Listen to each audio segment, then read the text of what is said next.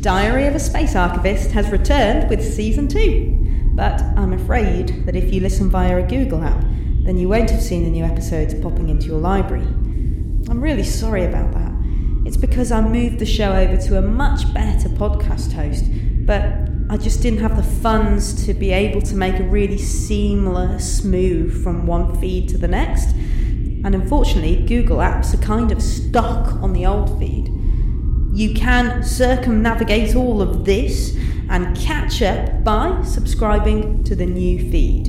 It's really, really simple. You'll just have to go into your app and find the feed that you're currently subscribed to and change it to https colon forward slash forward slash feeds dot captivate dot fm forward slash space hyphen archivist or you know do a fresh search within whichever podcast app you like to use and you'll find another diary of a space archivist out there and this one will have more episodes so subscribe to that one.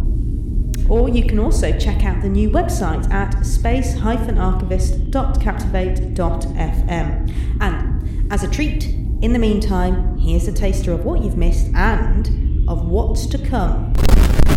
Right so uh I'm lost. Oh, there it goes again. Ever since I got my communication vaguely working, there's been this annoying beep sound.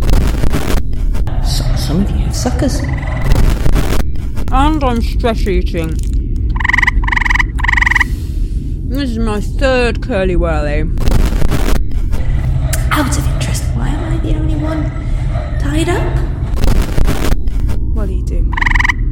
We're buddies. we're buddies. Puck, we're. Aren't we? Aren't we buddies?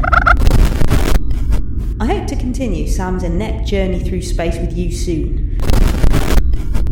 This is definitely a great plan, and I absolutely do not have weird caffeine shakes.